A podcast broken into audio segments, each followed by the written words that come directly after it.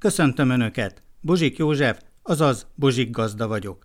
A Kossuth Rádió kertészeti podcastjében, a 34. epizódban a budapesti Jókai kertről készítettem Önöknek egy hosszabb összeállítást. A Jókai kertben lehetünk kalózolni szokta a csoportokat is, hiszen ez egy természetvédelmi terület, és nagyon sok érdekesség, szépség, látnivaló van itt Jókai Mór nevében. Így van, itt állunk Jókai Mór egykori birtokán, ezen a Svábhegyi három hektáros birtokon. Kővári Anita vagyok, a Dunai Poly Nemzeti Park igazgatóság munkatársa. Most éppen itt a rózsakertből szemléljük a gyönyörű budapesti panorámát. Hát ugye Jókai Mór 1853-ban vásárolta meg ezt a telket, és amikor ő ezt megvásárolta, akkor tulajdonképpen ez egy felhagyott kőbánya volt. Tehát most itt körülnézünk, látunk gyönyörű szép fákat, cserjéket, bokrokat, itt van ez a gyönyörű rózsakert, mögöttünk van szőlőültetvény, de amikor ő megvásárolt ezt a birtokot, akkor nem ez a látvány fogadta őt. Sok-sok évi kemény munkájába tellett, amíg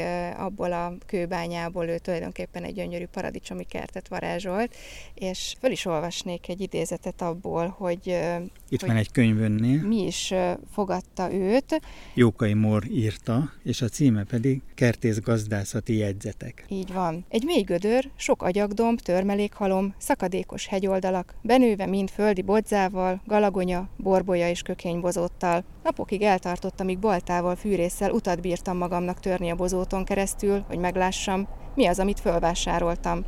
Tüskés borz, kígyó, sőt róka is lakott benne elég. Nem félt tőlem az utóbbi, tudta jól, hogy 1853-ban puskát nem szabad tartani a magyarnak, hanem egy előnye volt a helynek. Félreesik, és mégis közel van. Csak aki keresi, azt talál rá. Ez nekünk való hely. Maga az a hely, ahol lakom, egy olyan istenség kegyéből engedélyezett sziget, ahonnan én élő szemmel lelátok a világra, és a világ nem lát én rám vissza. Ugye miért írta ezt Jókai, hogy ő lelát a világra, de a világ nem lát ő rá vissza? Hát ugye azért volt neki fontos, hogy elbújjon a világ szem elől, mert ugye a szabadságharc bukása után ugye neki is bújdosnia kellett, ugye rá is kimondták a halálos ítéletet, és ő több hónapon keresztül a, a Bükhegységben bújdosott, Tardonán, és tulajdonképpen ez a birtok, ez egy ilyen önként vállalt számüzetés is volt a számára. Egyrészt el tudott bújni a világ szem elől, másrészt nyugodtan tudott itt alkotni, írni, festegetni, rajzolgatni, tehát neki ez egy ilyen békeszigete volt, és hát tulajdonképpen 50 nyarat töltött itt el ezen a birtokon, de ugye, mint mondtam, ez egy kőbánya volt, és, és hát nagyon sok munkájába telt, amíg, amíg ebből kihozott valamit, de ő, ő lelki szemei előtt, ő, ő meglátta ebbe a szépet, de hogy neki meg kellett küzdeni itt mindenféle természeti elemmel, meg kellett fognia a napot, a földet, a vizet, a szeleket, a svábhegyi szelekről azt írta, hogy olyan cudarok, hogy elfújja a lámpást a bezárt mhm. ablakon keresztül, és nem lehet tőle kilépni júliusba, lefagyasztja a felfutó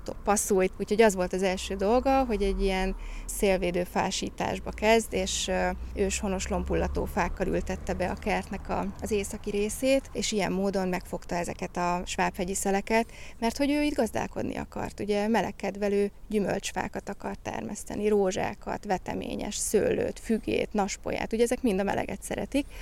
Úgyhogy ilyen módon megfogta a hideg szeleket, de akkor még ugye hátra volt a, a nagy feladat megfogni a vizet, amit ugye úgy tett, hogy nagy méter mély gödröket, ugye ciszternákat ásatott a napszámosaival, és aztán ilyen föld alatti csatornákon vezette a fák gyökeréhez a, a vizet, és még akkor is ezt a módszert alkalmazta, amikor már rég vezetékes víz volt itt a hegyem, úgyhogy nagyon gondos gazda volt. Ugye ez egy ilyen északról dél, délkelet felé lejtő terület, elég lejtős, szakadékos, és ő ezt a lejtős telket tulajdonképpen teraszokra vágta, ő lónkának nevezte, amivel tulajdonképpen megfogta a földet is, és megfogta a napot is olyan módon, hogy mivel hogy ez egy felhagyott kőbánya volt, az itt talált amúgy haszontalan terméskövekkel megtámasztotta a teraszoknak a rézsüjét, tehát ezt a függőleges részét, és ezek a nagy terméskövek nappal szívták magukba a meleget, éjszaka ontották ki, mint a kájha, tehát ezekre a részekre ültette ő a, a fügét, a naspolyát, meg, meg az összes olyan növényt, ami szereti a, a meleget. Csodálatos panoráma tárul elénk, most itt tulajdonképpen ennek a három hektáros kertnek a határán vagyunk? Így van. Ugye ez a végső határa? Ez, a, ez az egyik határa, igen, itt ahol lenézünk, ez itt a Költő utca folytatása, és egyébként régen itt is volt a bejárat, pontosan alattunk, nem azon a helyen, ahol most be tudunk jönni a kertbe. Úgyhogy hát nyilván teljesen más kép tárult Jókai szeme elé, itt van is egy tábla erről, amit ő maga rajzolt egyébként, hogy milyen kilátása volt itt a Svábhegyi birtokáról. Hát itt szántók voltak, legelők, itt állatokat legeltettek, teheneket, és hát természetesen nem volt itt ez a rengeteg növényzet, épület, úgyhogy itt, itt megérzünk abból valamit, hogy miért szeretett bele Jókai ebbe a kertbe, ebbe a birtokba. Mert azért még most is elég pazar a kilátás. A Jókai kertben lehetek, és pont nyitva van a Jókai emlékszoba. Kertész vagyok, és ez a büszkeségem, Jókai Móra Svábhegyen. Ez a felirat fogad minket, és egy kedves hölgy kalauzol, aki a vendégeket is kalauzolni szokta. Stirling Zsófia vagyok, a Petőfi Irodalmi Múzeum közönségkapcsolati munkatársa. És akkor beléphetünk az emlékszobába. Kertész vagyok, és ez büszkeségem című kiállítás 2011 óta várja a látogatókat itt a Svábhegyen. Ez egy állandó kiállítása a Petőfi Irodalmi Múzeumnak, és hát ahogy a címe is sugalja, itt Jókait elsősorban, mint kertészt ismerjük meg. A kiállításban láthatók az itteni Svábhegyi élet, kellékei, az a millió, ami őt itt körülvette. Ugye ez az egykori Vincellérház, itt a présházban vagyunk, ami az egyetlen eredeti épület még a kertben. A pince is innen nyílik. Így van, igen, amit még Jókai furatott. Hol kezdjem a kertészkedést? Olvasom, puskázhatok, ugye a falon csodálatos feliratokat látunk. Révkomáromban, a, az ottani református liceumban volt tanára Váli Ferenc buzdítására kezdett el kertészkedni, amikor az iskola udvaron kertet alakítottak, és ott gyakorolták. Kertészeti mesterfogásokat tanultak ott. Így van, igen, és beletanult oltás, meccés, nemesítés. Több kertészeti munkája is van Jókainak, ezt is bemutatják itt önök. Így van, a kertészgazdászati jegyzetek az az alapmű, és tulajdonképpen az ő egész életművén végigvonul a természet iránti szeretet, az a kapcsolat, ami őt a természethez fűzte, az ő természet természet felfogása az volt, hogy tiszteletben kell tartani a természetet, a lehető legkevesebbet ártani, és úgy a hasznunkra alakítani, hogy közben mi is megtaláljuk a helyünket a természet körforgásában. És ő e szerint az elf szerint élte az életét itt a Svábhegyen is. Milyen kincsekre hívná fel a figyelmet? Hát itt rögtön a kiállítás közepén a Komáromi ládára, amit akkor kapott, amikor Komárom díszpolgárává választották. Ezt nemrég restaurálták egyébként, úgyhogy Gyönyörű virágokkal szép. díszített? Így van, igen, nem csak tulipán, hanem rózsa is látható rajta. Ugye a rózsa motivum az Jókai életművében, nem csak a kertészkedési életművében, hanem az irodalmiban is nagyon hangsúlyos szerepet játszik. Gondoljunk csak az aranyemberben, a senki szigetére, és ott a rózsakert motivum. Timár Mihály és van, Noémi igen. szerelme kapcsán. Igen, így van. Ugye, hogy beleveti magát majd a rózsatengerbe, és akkor az halált okoz, és éppen Hernádi Gyulától tudom, aki a Szovjetunióban volt hadifogoly, hogy amikor nagyon elkeseredett, akkor ő is belevetette magát egy ilyen rózsatengerbe, mert egy hatalmas rózsakertben végezték a munkát, de nem halálos. Túlélte. Tehát, hogy akkor ez ugye egy legenda, de nincs valóság alapja, tehát nem kell félni a rózsaszírmoktól, hiszen csodálatos rózsa olajokat főznek belőle például. Így van, így van, és még visszatérve a kezdetekre, ugye az édesanyjának, Pulai Máriának a Komáromi Duna-szigeti kertje volt az egyik előképe, ősképe ennek a kertnek, tehát ő azt akarta tulajdonképpen megvalósítani itt is, és aztán majd Füreden is, és hát ez a kertleírás, ez a, ez a regényekben is több helyen visszaköszön. Különleges tárgyak is vannak itt a Jókai emlékszobában, a Svábhegyen, a Jókai kertben. A vitrin mögött látható Jókai ásóvégű botja is, amit a különböző fotókon és ábrázolásokon mindig a keze ügyében van. Ez egy nagyon hasznos kis szerszám volt, lehetett vele gyomlálni is, illetve hogyha talált valami különleges virághagymát a budai hegyekben sétálva, akkor ezt kiásta és beültette itt a kertjében. Hát ugye ma már ezért megbírságolnák természetkárosítás miatt, de akkor ez még, akkor ez még nem volt szempont. Hogyha tovább lépünk, akkor itt van egy szép kis íróasztal, Ennél dolgozott Jókai Mór? Nem, ez a feleségének, Laborfalvi Rózának az íróasztala, hát ez egy női íróasztal. De a szék az Jókai. És itt vannak a Jókai kötetek, ugye a Decameron, amely Jókai nevéhez is fűződik, ugye ugyanúgy száz novella volt benne, mint Bokacsónak, de ugye az más típusú, itt a hősi eszme, akár a törökök elleni harc felvillan Jókainak a munkásságában, és itt vannak Jókairól festmények, képek, és még milyen kincsek. Itt található még Jókai kőzet, kagyló és csigagyűjteményének jeles darabjai is a vitrínben. Szenvedélyesen gyűjtötte ezeket a kincseket, ugye ő erősen természettudományos érdeklődésű író volt, és hát ennek megfelelően hatalmas csigagyűjteménnyel rendelkezett. És itt újra előbukkannak a rózsák. Igen, a kiállítás kurátora Parragi Márta mindig gondoskodik róla, hogy legyen rózsa.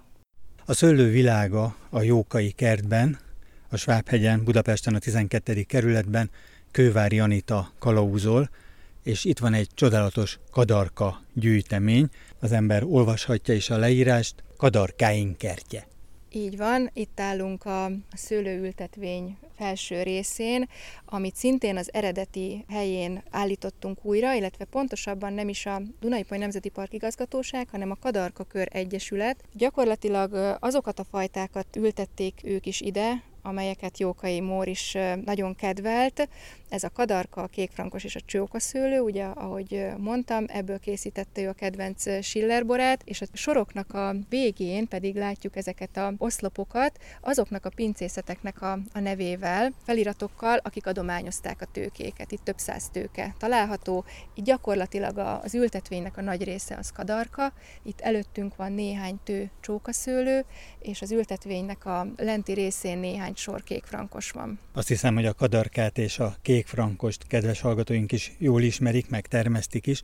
A csókaszőlő azért ritkaság, és Kővári Anita mondta, hogy ez is vörös borszőlő. Így van, ez is vörösbor szőlő, és nem egy annyira ismert, és talán nem is annyira kedvelt fajta, de itt mi próbálkozunk ezzel a fajtával is, és Jókai, ő több szőlőfajtával próbálkozott itt. Kíváncsi volt, hogy például melyik bírja jobban a filoxérát, és ugye ő próbálkozott amerikai fajtákkal is, amely ellenálló. A direkt termő szőlők, például az Otello azért hódította meg az amerikai szőlő Európát, mert gyökértetű, vagyis filoxéra ellenálló volt, de aztán rájöttek, hogy elég az alany, hogyha gyökértetű ellenálló, és aztán a nemes fajtákat visszahozták, tehát ugye a francia világfajták, mert érdekes módon Franciaországban is terjedtek a direkt termő szőlők, sőt a direkt termő hibridek. Ugye Jókai ezt is leírta ebben a könyvben a szőlők világáról hogy melyiket miért szeret és hogy gondolja. Így van, és fel is olvasnám arról, hogy mit is írt a filoxéráról, ugye aminek a becsületes magyar neve az, hogy szőlőgyökértetű. Jókai azt írta, hogy úgy van a szőlő a filoxérával, mint az ember a tüdőbajjal. Ha mindjárt az elején gyógyítás alá fogják, kiépül belőle de ha már akkor viszik az orvoshoz, amikor azok a láthatatlan gyilkosok, a bacillusok elpusztították a tüdejét, akkor már új tüdőt nem tud neki csinálni se a vérsavó, se a meráni levegő.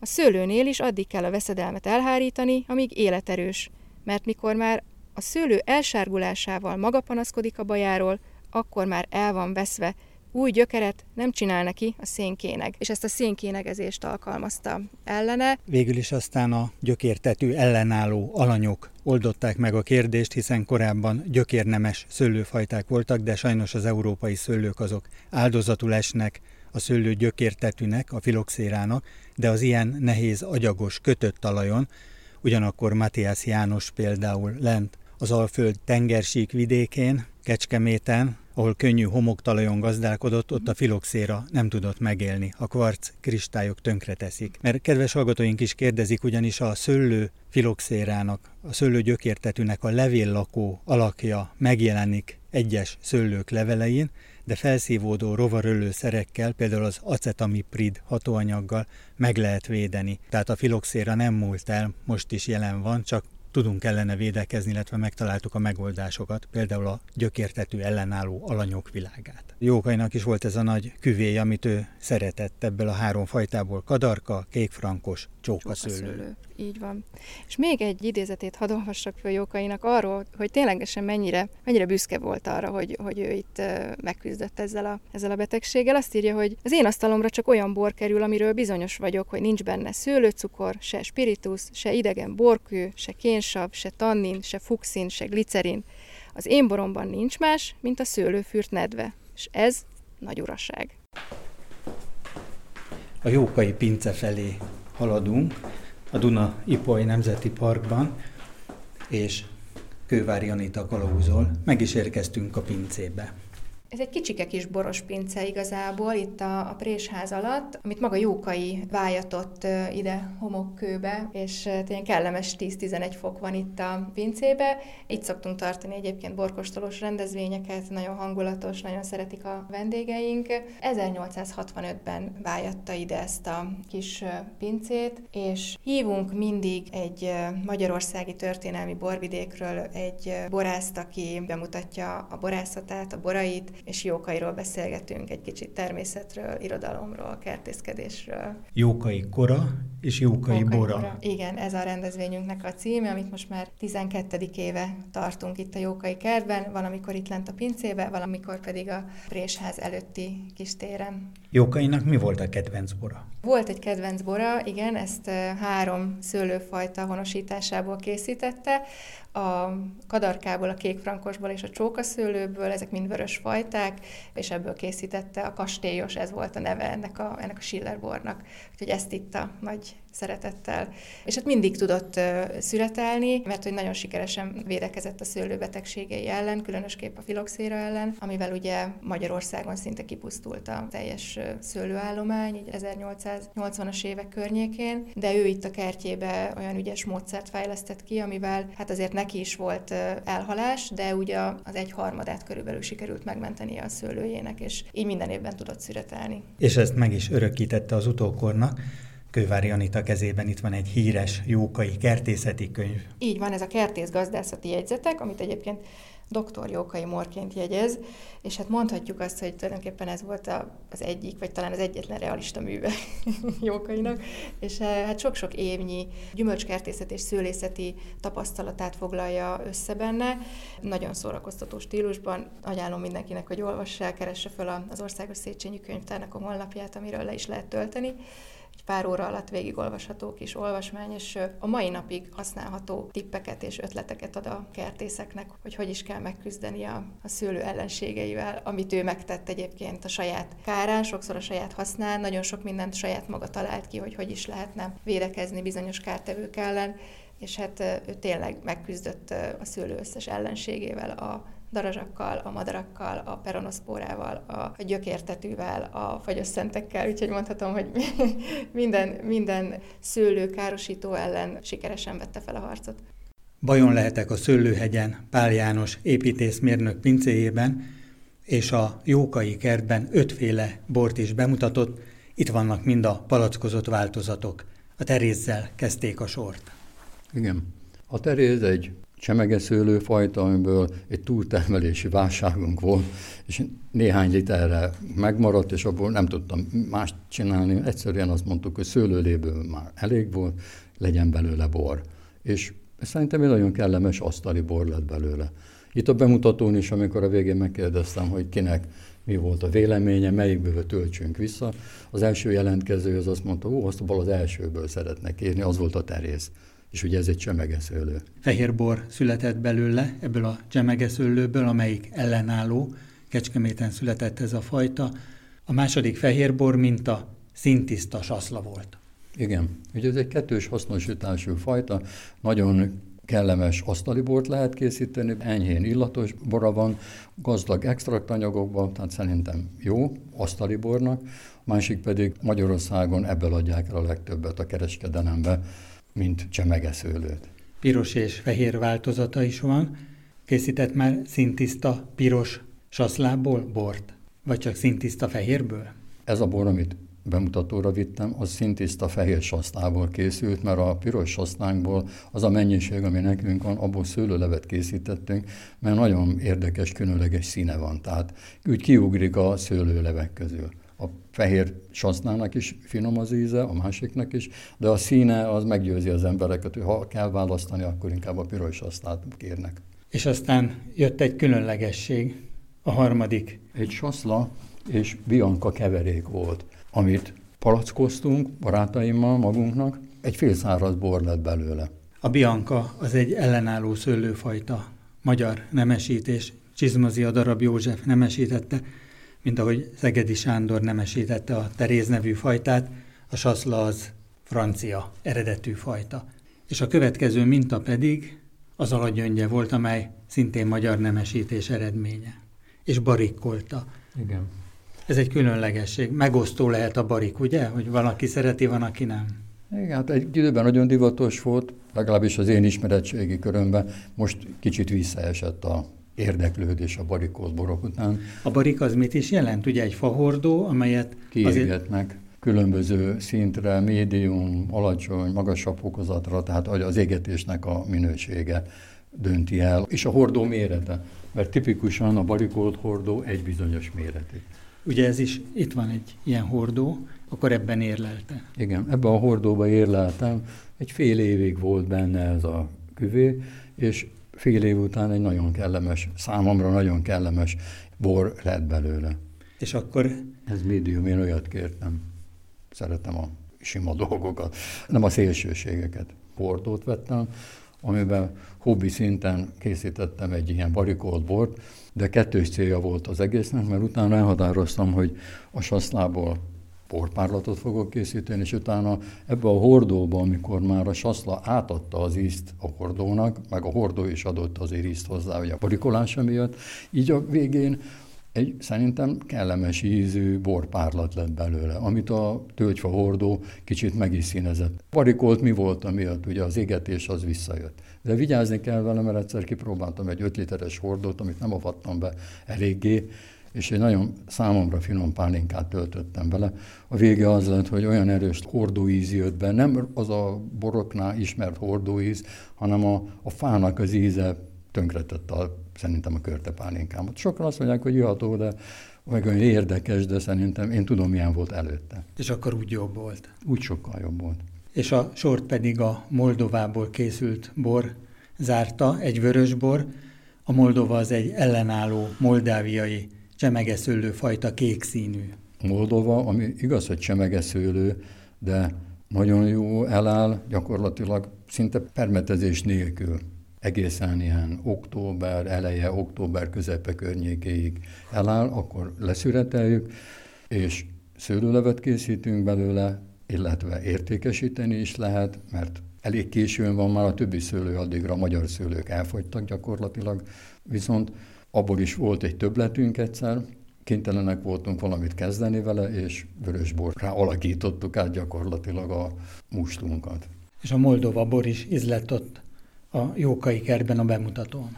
Igen, tehát érdekes, mert egy olyan három napi híjon történő erjesztés után olyan illatanyagok jönnek ki a szemekből, amire szakértők, most úgy mondom szakértők idézőjelben, de akik értenek hozzá, ők azt mondják, hogy nagyon kellemes karamellás és marakujás illatok meg ízek jönnek vissza, ami ugye kellemesé teszi a bort. Itt lehetek most a Jókai Kora, Jókai Bora című rendezvényen, és Kővári Anita körbekalauzolt a kertben. Itt van Cumf Attila és Pál János borász, aki majd bemutatja borait, és Cumf Attila pedig különleges értékeket hozott. Szeretettel köszöntöm Cumf Attila kollégánkat, aki most röviden be fogja mutatni önöknek az alakor búzát és az abból készült termékeket. Többek között a borhoz alakor búzából készült kis falatkákat fognak majd kóstolni, úgyhogy át is adnám a szót Attilának agrármérnök és a Jókai Kora, Jókai Bora rendezvény sorozat, amely évről évre újra és újra itt lehet a kedves közönség előtt. Ön az egyik szellemi vezetője, mint ahogy Kővári Anita is. 10-11-2 évvel ezelőtt tehettem egy olyan ajánlatot, ötletet igazgató úrunknak, hogy hát ezzel a tartalommal töltsük meg itt a nagy írónak, költőnek a különleges szentélyét, hogy a borról essék szó, de közben azokról a gondolatokról, amivel a lelkünket, szellemünket is fűszerezzük, egyre nőnek azok az ajándékok, amiket itt kaphatunk. Agrármérnök és hozott különböző ritkaságokat, különlegességeket. A világ legrégebben termesztett gabonája, legrégebben termesztett búzája az alakor 12 ezer évre visszamenőleg. A mostani kultúrnövények bölcsőjébe megtalálták a pázsitfüvek között azt a növényt, ami számukra minden nap lehetőséget, életet, táplálékot jelentett. Hoztam aratás után ebből a búzából, hát látjuk ezeket a kalászokat, itt a két soros egymagvú búza. Nem kelti föl az étvágyunkat, viszont olyan óriási tartalékaik vannak, hogy 20-22% fehérje tartalma. Tulajdonképpen egy vegetáriánus disznóölést jelent manapság nekünk is, és a három eszenciális aminósav és a létező elemgarnitúrája benne van, így már értelmezhető, hogy milyen óriási lehetőség volt ez az eleinknek is, és nekünk is, akik ezt újra felfedeztük. A felfedezéséhez kellett dr. Gyulai Ferenc professzor, egyetemi tanár, aki a Szent István Egyetemen hát hosszú ideig működött, és a magyar archeobotanika, archeogenetikának az egyik jelese, vagy szinte a világ egyik jelese. Ő foglalkozott azzal, hogy hogyan került ez a növény a Kárpát-medencébe, onnan az előbb említett aranyháromszögből. Hát az ottani népesség, amikor elszaporodott, vándorlásra késztetett, és mintegy 2000 év alatt jött azon a szárazföldi úton, ami hát akkor már lehetségessé vált, járhatóvá vált, és hozta magával a tudást, a növényt, elvetve, felszaporítva eljutassuk újra azokhoz azt a kenyeret, vagy azt a lisztet, vagy ezt a tésztát, mert már tészta is készül belőle, amivel hát szintén táplálhatjuk a testünket, lelkünket, szellemünket. Az a 14 kromoszómás növénynek a mostani 46 kromoszómás utódai sajnos elég sok gondot okoznak, hogyha azt nem megfelelő ugye, módon tudjuk az étrendünkbe iktatni. Ez még ehető, emészhető, glutén, gliadin van benne, de sokkal barátságosabb a szervezetünknek mint a mostani túlfinomított állományból készült péksütemények és kenyérfélék.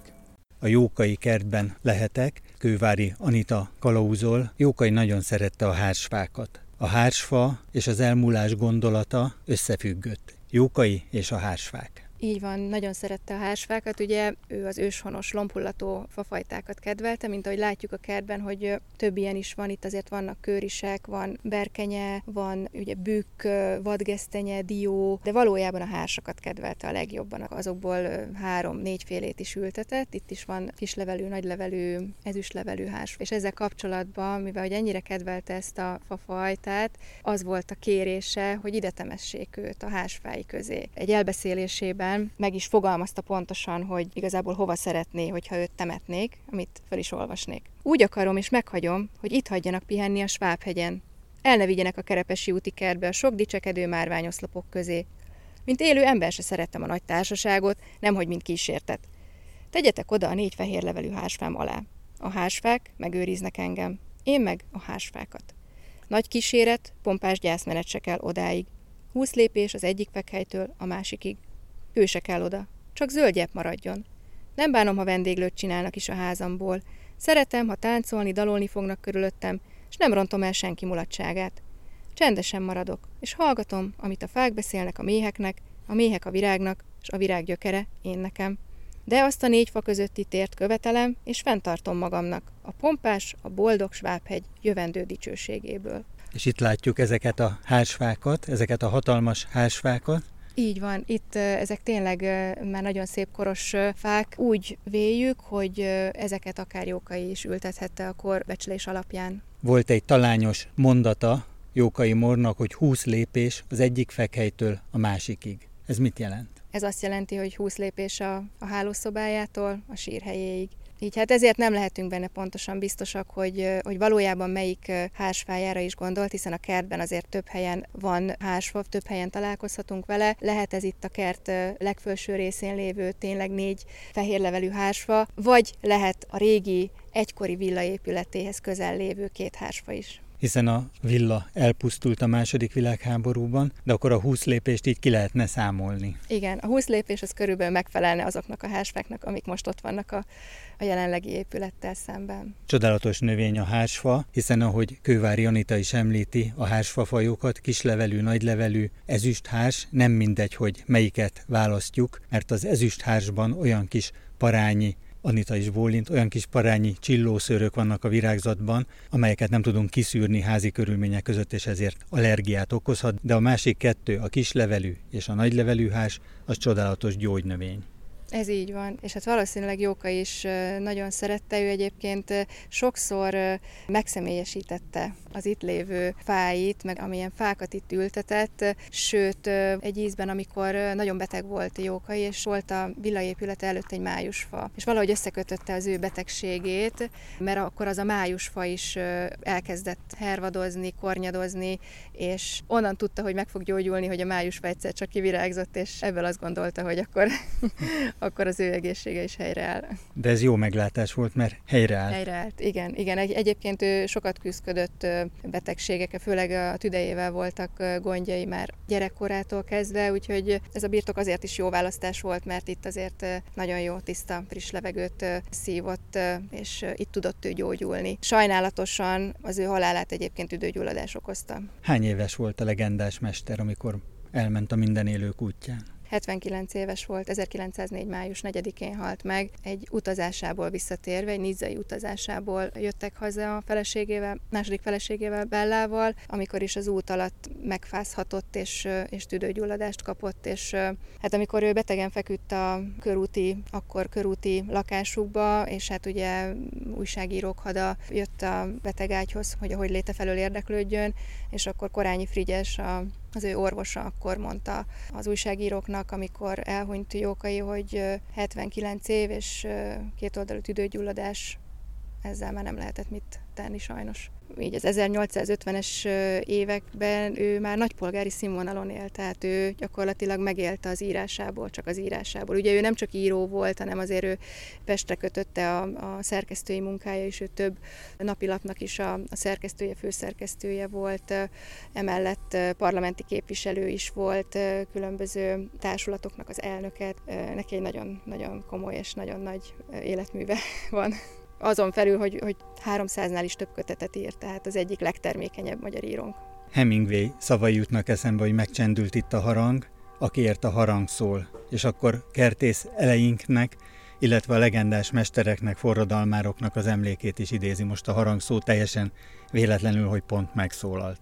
Így van, ez pont idevág, és nagyon fontosnak tartjuk, hogy itt a Jókai kertben, ahol most vagyunk, megőrizzük Jókainak a szellemiségét, az ő emlékét, az ő munkásságát, tehát hogy emlékezzünk rá ne csak mint író, hanem mint, mint gondos kertész, aki itt ténylegesen egy biokertészetet vitt. Tulajdonképpen divatos szóval élve egy, egy ilyen fenntartható életet élt, bányarekultivációt hajtott végre, mondhatjuk azt. Hiszen kőbánya volt. Hiszen kőbánya volt, úgyhogy próbáljuk ezt a, ezt a szellemiséget mi is itt továbbvinni. Egyébként Jókai maga mondta, hogy, és talán le is írta ebbe a könyvébe, hogy talán el fogják őt felejteni, mint író, de a, a fái minden évben ki fognak hajtani, és azok emlékeztetni fogják rá az utókort. De szerencsére, mint írót sem felejtettük el. Így van, pontosan így van. Egyébként az volt az ő egyik kívánsága élete végén, hogy, hogy ide temessék őt el a szeretett Svábhegyi kertjébe. Ő azt szerette volna, hogyha a négy fehér levelű hársfája alá temetik, amely 20 lépés az egyik fekhelytől a másikig. Azt írta, hogy kő kell oda, csak gyep maradjon, és nem kell pompás gyászmenet se, de végül nem teljesült ez a kívánsága. Nagyon nem szerette volna, hogyha a Kerepesi úti kertbe temetik el, de végül, hát ugye a Nemzeti Múzeumtól több ezren, tízezrek kísérték, csak a koszorúkat 12 lovaskocsi vitte, és hát egy nagyon nagy gyászszertartást kapott. Ennek az lehetett az oka, hogy a második felesége és a családja, tehát Nagy Belláék úgy találták méltónak, hogy, illetve hát a főváros is úgy találta méltónak, hogyha Jókai Mor egy megszentelt földbe kerül végső nyughelyére, és hát ilyen ingatlan kérdések is felmerültek, hogyha itt kerül elhelyezésre a sírja, akkor, akkor tulajdonképpen nem is lehetett volna eladni ezt a birtokot, amit aztán végül 1922-ben megtett Bella, akkor vált meg a Svábhegyi birtoktól.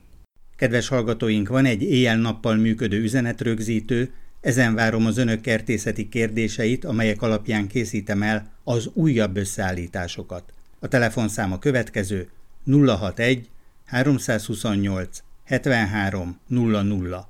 Várom Önöket egy újabb epizóddal a Bozsik Gazda Podcastben.